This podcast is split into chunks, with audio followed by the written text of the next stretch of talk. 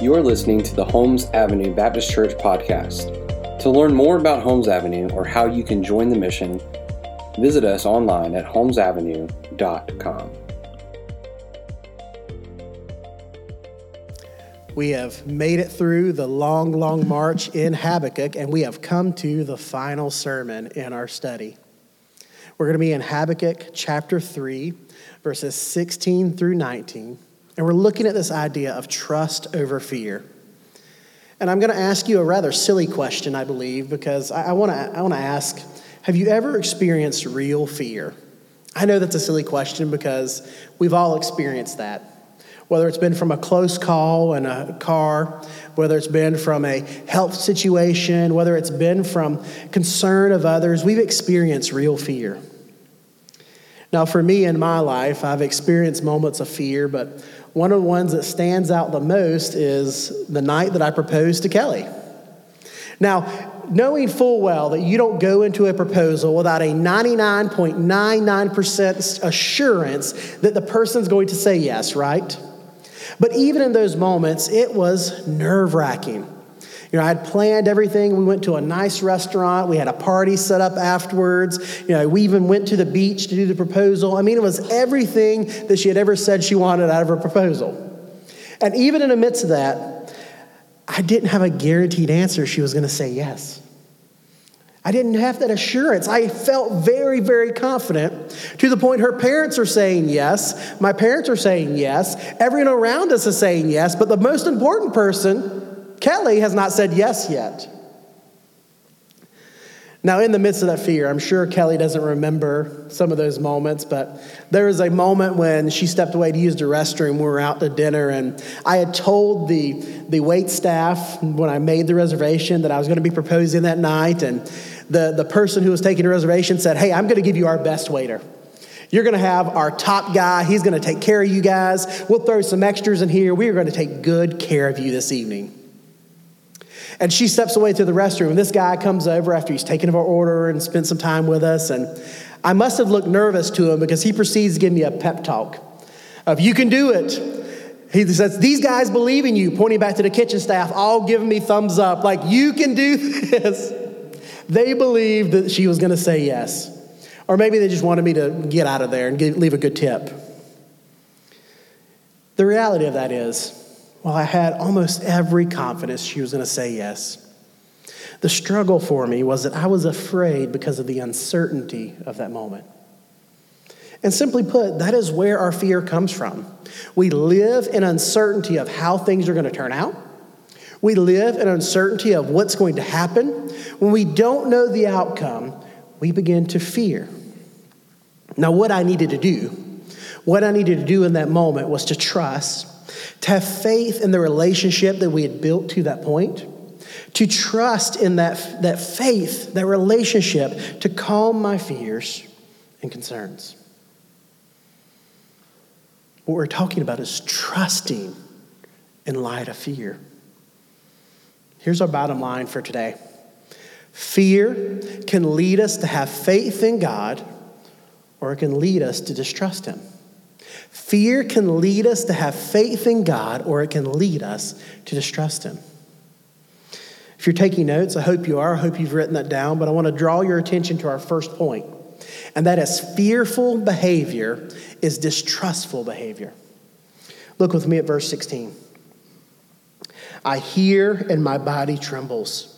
My lips quiver at the sound. Rottenness enters my bones my legs tremble beneath me.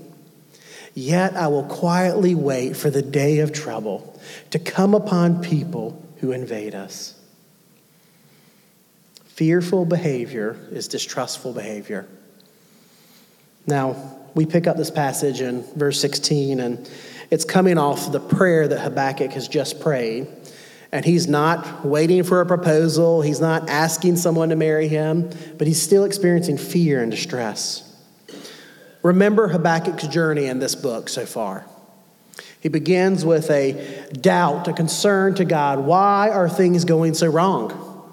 And God answers him, This is a part of my sovereign plan. Trust me. And he further expresses his doubt, saying, God, I want to trust you, but the plan you've given me is crazy.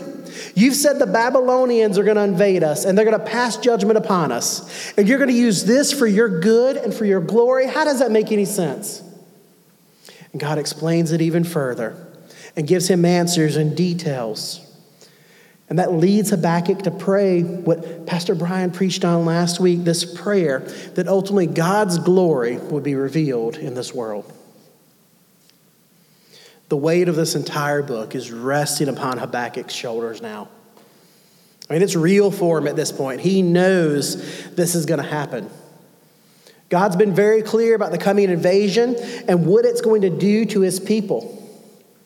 Habakkuk knows the horror of what's to come. And now he finds himself afraid and fearful over the coming circumstances. You see, Habakkuk writes that he's experiencing physical symptoms of fear here. You know what that fear is like, where your stomach turns, your heart's beating faster, you start sweating. You have felt those moments of fear, and Habakkuk is going through that same experience. It says that his body trembles, and that can mean in the Hebrew that he's literally sick to his stomach. His stomach's in knots, he can't bear it. His lips quiver. I think that it's pointing to the idea that he is crying, maybe even hysterically right now. He's deeply upset. It says rottenness enters his bones. He's feeling physically weak, like he might faint, like he can't even stand up. We know that's true because he tells us that his legs are shaking and he can hardly stand. Habakkuk is terrified over what is going to take place, and fear begins to consume him. My question for you is what do you do when fear begins to consume you? What do you do when fear begins to consume you? Do you try to think positive thoughts? Do you try to find something to cope with? Do you look for something to bring satisfaction to you in that present moment so that you might take your gaze, your mind off of this impending doom? When we encounter this fear, we tend to look for something to resolve it. Habakkuk begins searching. And as we look at this, I, I need to take a step back and I need to be clear that I am not condemning fear as an emotion, as something we feel. Fear is a normal, natural feeling. Fear is a part of God's design for us to know when we are being threatened or when we are in danger. It's like putting up the yellow flags of, hey, I don't know if you noticed, but things aren't going right right now. You should pay attention. However, Fear can lead us to take some unhealthy and ultimately ungodly actions. Think back to times when you've been in fear, when you've made decisions out of fear and anxiety. Have those decisions been ones that you look back on and said, those were good choices? No. No, they're not.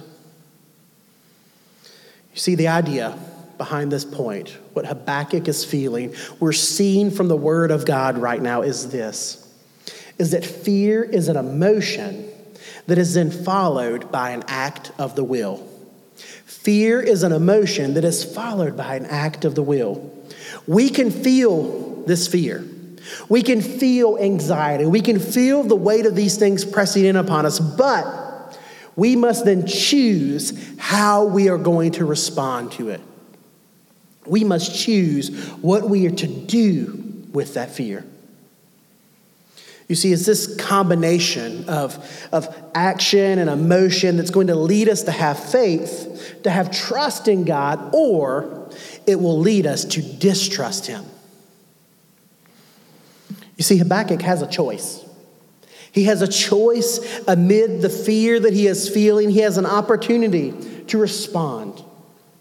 He could distrust God, and he could choose to try to chart his own path forward. He can look for things to help him cope and navigate through this. Maybe he could choose to isolate himself because If you're alone and by yourself, others can't hurt you. Maybe he would choose to reject change because change is scary and he's already afraid, so why add more to that?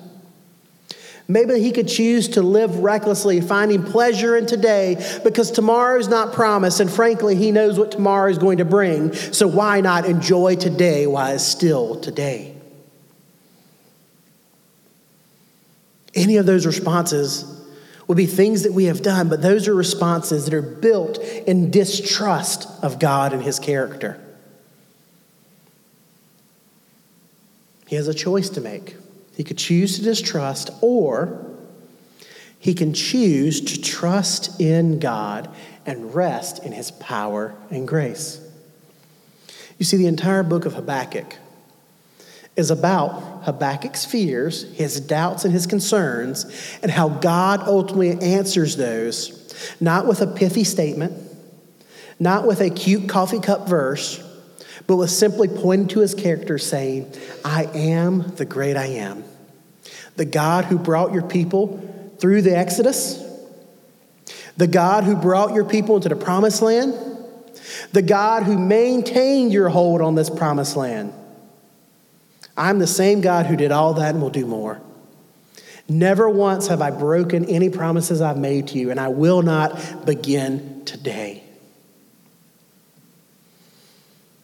If you're reading this text, if you've looked at it, it's ultimately no secret what Habakkuk chooses to do.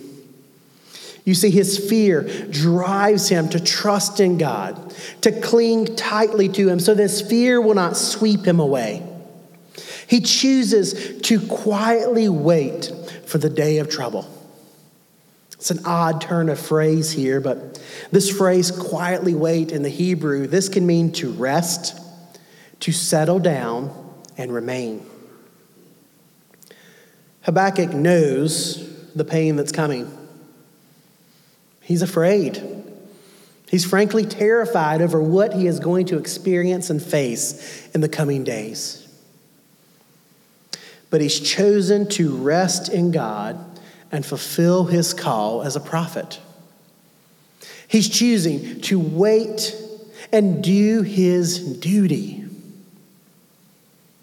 I'm a friend, I'm a friend with a, a, former chaplain. I guess you can say former chaplain. You never stop being a chaplain, is what he would tell me. He was an Air Force chaplain, and he shares this story of when he was stationed in Afghanistan. He was at Kandahar Air Base. And as he's here, he is walking around, meeting soldiers, and as he's going around, he stops by one of the watchtowers to speak to some of the young men who are standing there keeping a watch. And as he enters in his watchtower, he talks to these two young soldiers, and they've got their gaze out in the field, looking at past the fences, looking to protect their fellow soldiers. And as this chaplain is speaking to them and engaging with them, he simply asks them this question Aren't, aren't you afraid? Because I'm afraid. I'm afraid that someone's going to attack. I'm afraid that something's going to happen today or any time when I'm stationed here. I am afraid of what will happen. Aren't you guys afraid? And one of the young men who was on watch, never once turning his gaze from the field that he was watching, said, Sir, yes, I am afraid, but rest assured, though I am afraid, if the enemy attacks, I will do my duty. Habakkuk chooses to wait upon God, to rest, and to say that though I am afraid, I will do my duty. I will stand firm on the watchtower, and I will fulfill my calling to proclaim the message of hope and restoration to my people. You see, Habakkuk is moved to trust in God. His fear has led him to trust in God. And if that is a response to fear, if that leads us to trust in God, we must ask the question how can we be like Habakkuk? How can we be like him, trusting and resting in God? Standing firm, no matter how hard things are, standing firm, willing to do our duty as Christ followers. How can we do that? Well, I believe Habakkuk gives us a, a roadmap of how we can do this. He's showing us that fearful behavior can lead to tr- distrustful behavior. And so, what must we do to find trust and rest in God? Well, the first thing that Habakkuk does, and that's our next point, is that he chooses to find joy in God. He chooses to find joy in God. Look with me at verse 17. Though the fig tree should not blossom, nor fruit be on the vine, the produce of the olive fail, and the fields yield no fruit, the flock be cut off from the fold, and there be no herd in the stalls, yet I will rejoice in the Lord. I will take joy in the God of my salvation. You see, Habakkuk chooses to find joy in God. Habakkuk writes these words that I would have to call beautiful and appropriate. These words are a hymn that we can perhaps picture him singing before the Lord in worship in the midst of troubling times. And he's describing what are the effects of the coming war that his people are going to experience. And it's devastating. I mean, he's writing of painful things, but take a step back and consider the realities for Habakkuk's society. This is a rural society, it's a bunch of farmers. It's a bunch of people growing crops in fields with livestock that they're tending for. Their very livelihood is found in what grows in that field and what stays in their stalls. And Habakkuk has just described complete ruination. Everything they've ever had is going to be swept away. There's no crops left in the field, there's no animals left to provide for them. They are completely impoverished. Habakkuk is looking at this and he's writing this. Perhaps he's had a, a, a, real vision from the Lord. Maybe he's just had God speaking to him directly here, but he knows that everything and everyone that he loves, that he knows, is going to be swept away in this coming judgment. He's going to lose it all. This promised land that was so fruitful, it was described as a land of milk and honey, would now see war stop their abundance. What does Habakkuk do with that knowledge? What does he do with that? Well, it tells us very clearly that he chooses to find joy in God during these troubling times. He doesn't tear his robe and mourn, he doesn't scream to the heavens. He says, I will rejoice in the Lord. I will take joy in the God of my salvation. Habakkuk's not stupid. He's not having a mental breakdown. He's not burying his head in the sand. He knows hard times are coming for his people. He knows difficulties are at hand. He cannot escape it. Yet, he is done complaining about these challenges. He's finished. He spent this entire book giving his doubts and fears to God, complaining about the situation, and he has finally accepted what God is going to do. He knows he's going to go through hard times. He knows that his people are going to experience hard times, but even in that, these hard times do not diminish the glory and majesty of God he would find no joy in this ruined land, but he will find joy in the Lord.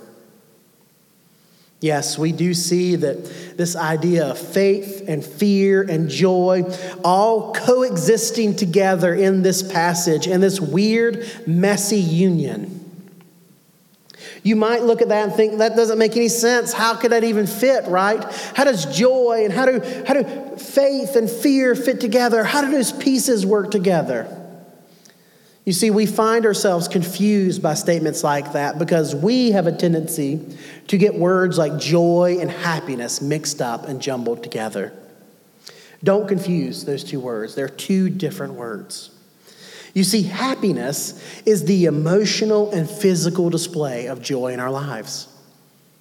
Happiness is this outpouring of joy in our lives that brings emotion, that brings a physical display of this. Happiness is something that is temporary, joy is something that is sustainable. It's possible to have this foundation of joy even when the fruits of happiness are not found in our lives. Joy is ultimately the foundation of happiness. It's deeper and it's stronger than happiness ever could be. You see, the reason that's true is because happiness is centered around our circumstances. Think about when you're happy, when things are going good for you. When are you happy? When you've had your cake and eaten it too. When are you happy? When everything is good. You see, happiness is centered around our circumstances. But joy, joy is centered around the promises of God. Joy is not centered around circumstances because our circumstances are up and down like a roller coaster. Yet joy is foundationally, is conditionally centered around God and His promises. That if God is who He says He is, then we can have joy. You know, even just yesterday, we were here for a funeral service for Miss Jan Hankins, and even not even 24 hours ago, we were proclaiming the gospel hope that Jesus is the fulfillment, that Jesus is the one who is going to make all things right. That one day we'll dwell in the new heavens and the new earth with Jesus. Why? Because he has paid the debt of sin and shame on our behalf. When you've gone to funeral services, when you've come to funeral services that Pastor Brian and I have been a part of, I know that is the gospel truth that you have heard. But here is why we celebrate that truth. Because even though in the midst of funeral services, in the midst of losing someone, are we happy about losing someone? No. But do we not grieve with a hope? Do we not grieve with a hope that if they are found in Christ Jesus, there will be a day where they will live again? There will be a day we dwell together with them, rejoicing in the goodness of the Lord. There will be a day when sin has no hold on us, when death is defeated. This is why we rejoice this is why we find joy, because the promises of God are real and true, and they will be kept. You see, God thought these promises were so important to keep, they were so significant to keep, that He was willing to even send His only Son, Jesus, to die upon the cross, an innocent man, to bear the weight of sin and shame that we have earned, so that He might keep all the promises He made to bring His people to Him. You see, for many of us, in the midst of these difficulty and these circumstances, we tend to get caught in a cycle of self pity, like Habakkuk has earlier in this book. We walk around going, Woe is me, my circumstances are hard. Woe is me, how could anyone bear this weight? And frankly, that is me centered. That's centered on my circumstances, on my view of the world. That's centered around me and me alone. We might avoid a lot of our anger, our fear, our frustration, our depression, our pity if our view of the world was focused on the promises of God, not on our circumstances. If our eyes were set to heaven and not of the things of this earth, we might find ourselves in better place to rejoice in the Lord. You see, it's this perspective that leads Habakkuk to his second action in trusting God. This takes us to our third point that we are to rest in God's strength. Look with me at verse 19. God the Lord is my strength. He makes my feet like the deer's. He makes me tread on the, my high places. And he ends with the choir master with stringed instruments. Habakkuk is writing what is best described as a hymn in these last verses. He's setting it to guitar or harp or whatever he's got, and he's playing something as he's singing these words. He's worshiping God through these words. Habakkuk has gone from feeling like all strength has fled him in verse 16 to calling upon the Lord's strength here in verse 19. He was not strong enough alone to face these circumstances, but after encountering and trusting in God, he confessed that the Lord was his strength.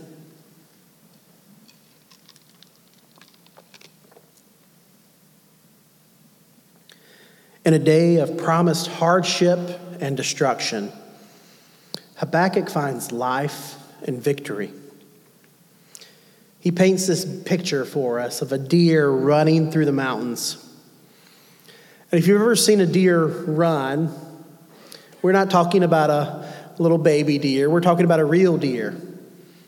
They move with confidence, with athleticism. They're powerful creatures.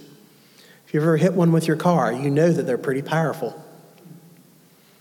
And this deer that he's describing, it's steady. It's sure footed. It's strong. It's free. It is unafraid. It's confidently tackling the mountains. Habakkuk is proclaiming that just as this deer runs, so will he.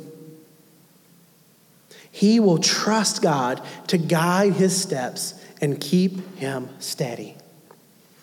He will trust him and he'll do more than just slowly plod along. He's not just going to mope and moan and I'm eventually going to make it there. No, he's saying, I'm going to run in freedom. I'm going to trust in the Lord that the future he's described, it will come true.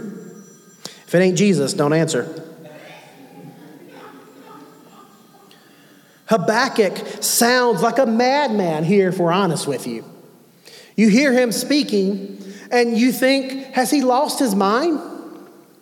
He knows the Babylonians are going to invade. He's going to lose everything. Habakkuk, we don't know how his story ends, but he may very well die fighting for his country and his people. He's running willingly into a future that, if we're honest, looks dark and depressing with no hope. Yet he does so full of hope and joy. What does he know that we don't? What does he know that we're missing right here? You see, Habakkuk is submitting and resting in God's strength now. He stopped trying to do it on his own. He's recognized that he cannot accomplish this task. He cannot hold this burden on his own, and he must rest upon the strength of God to make it through here. He knows that the troubles and trials are going to come. They're ordained, they are promised. God has told them this is going to happen. He's going to see these hardships soon. But he also knows that the same God who ordained these hardships and judgments has promised that they will be temporary. This same God who has promised these hardships and judgments, he has also promised that he is going to sweep away those who judge his people. That one day he is going to bring his people home and make things right again.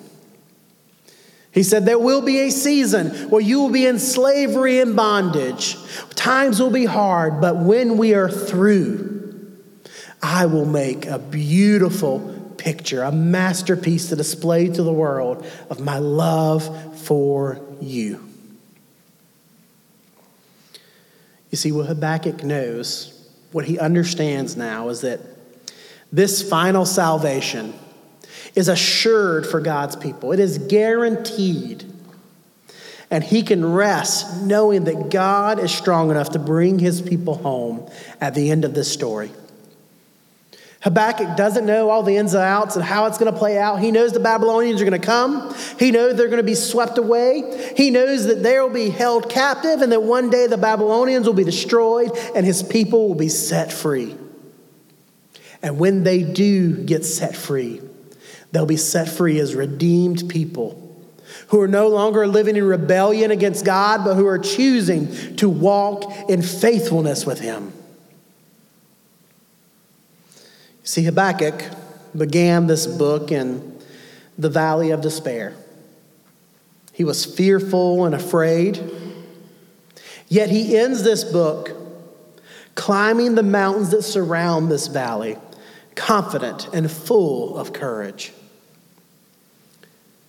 For you and I, we see Habakkuk's story and his experience, and sometimes it just feels like we are in the valley of despair as well. We look around in the world and we see difficulty, we see hardship, we see despair and sorrow everywhere we turn. Every day it seems like there's a new cycle of news and reports that just simply draw us deeper into fear, frustration, and heartbreak. We look at the world and go, why are things so broken and messed up? See, the answer that Habakkuk received to those same cries he proclaimed almost 3,000 years ago.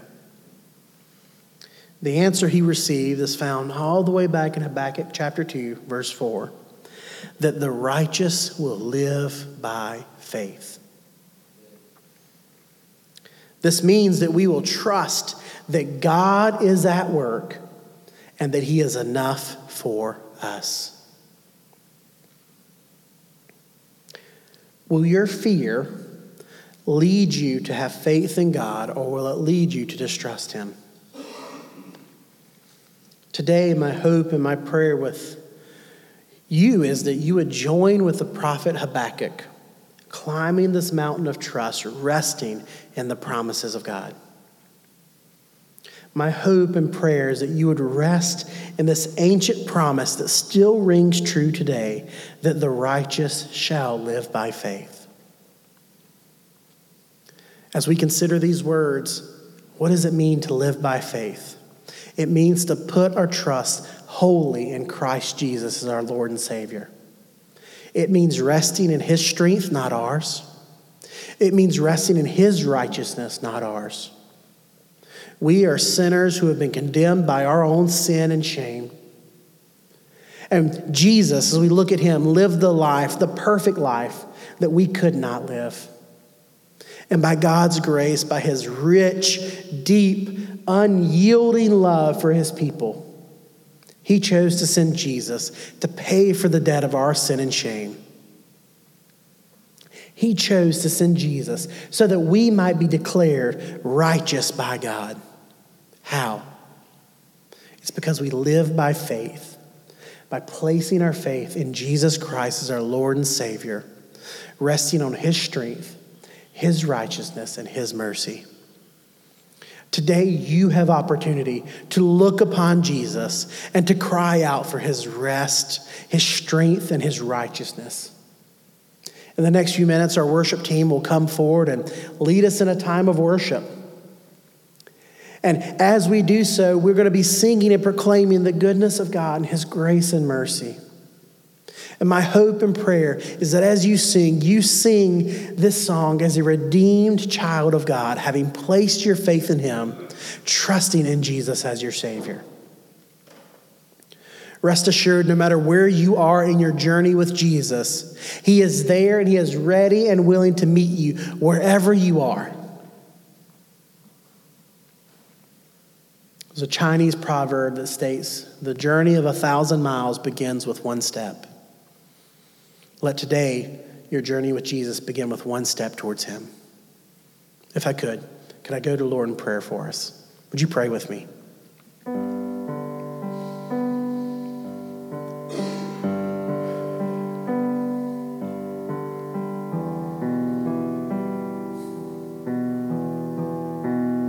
Father, we come before you looking for trust, looking for rest, looking for hope, Lord as we live and serve in this world, we wonder where opportunities to celebrate your grace are.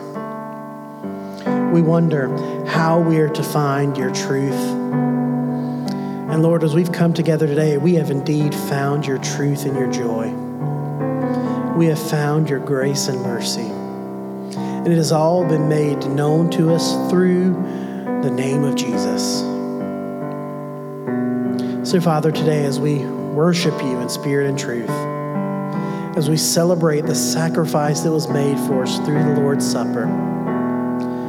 May we proclaim of your great name. May we sing clearly of your majesty, celebrating the redemption you've brought to your people, the forgiveness you've given to your children.